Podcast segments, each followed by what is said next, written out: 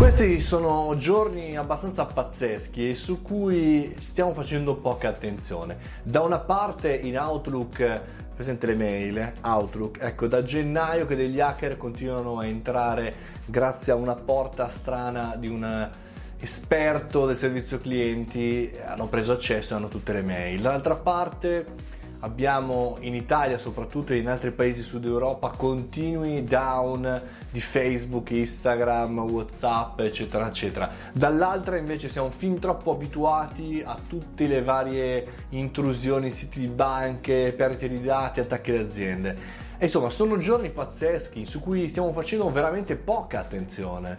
Sta accadendo sempre di più e sempre di più i media per fortuna se ne accorgono perché sta accadendo di più? Questa è la prima riflessione che, che volevo porvi oggi. Perché continuano ad esserci dei problemi?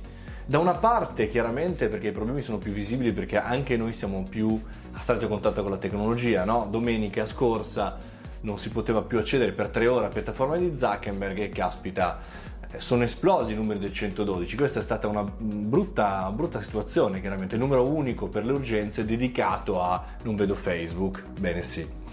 Dall'altra parte è che comunque continuano ad esserci sempre di più dei contenuti di valore sui nostri contenuti, che non appartengono più solamente ai nerd o a chi come me insomma un po' vecchietto del digitale, ma chiunque, a qualsiasi persona che passa per la strada, anche a quelli che utilizzano il cellulare e hanno in quel cellulare o in quella casella di posta tante informazioni anche aziendali interessanti. E poi ancora, e non so perché, ancora crediamo e cadiamo in queste trappole eh, del, del, ricatto. Ho visto questa foto con te, la tua amante, mandami X, abbiamo preso possesso del tuo sito Y, eccetera, eccetera. Quando la maggior parte delle volte quello che ci chiedono economicamente è minore rispetto al rifacimento del sito, siamo di qualche centinaio di euro, per cui vale la pena rifarlo. Insomma, come mai accadono tutte queste cose, ma soprattutto come mai noi ormai non ci facciamo più caso?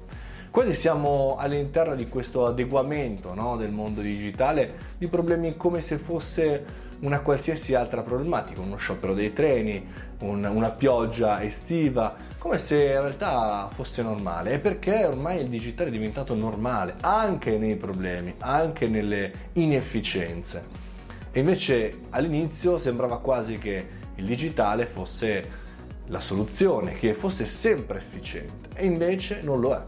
E invece, come vedremo, nei prossimi mesi diventerà sempre meno efficiente e sempre di più torneremo a respirare l'aria di casa nostra, l'aria di tutti i giorni, l'aria dei problemi, dei casini e dei down. Facebook, Instagram, Google, Internet down.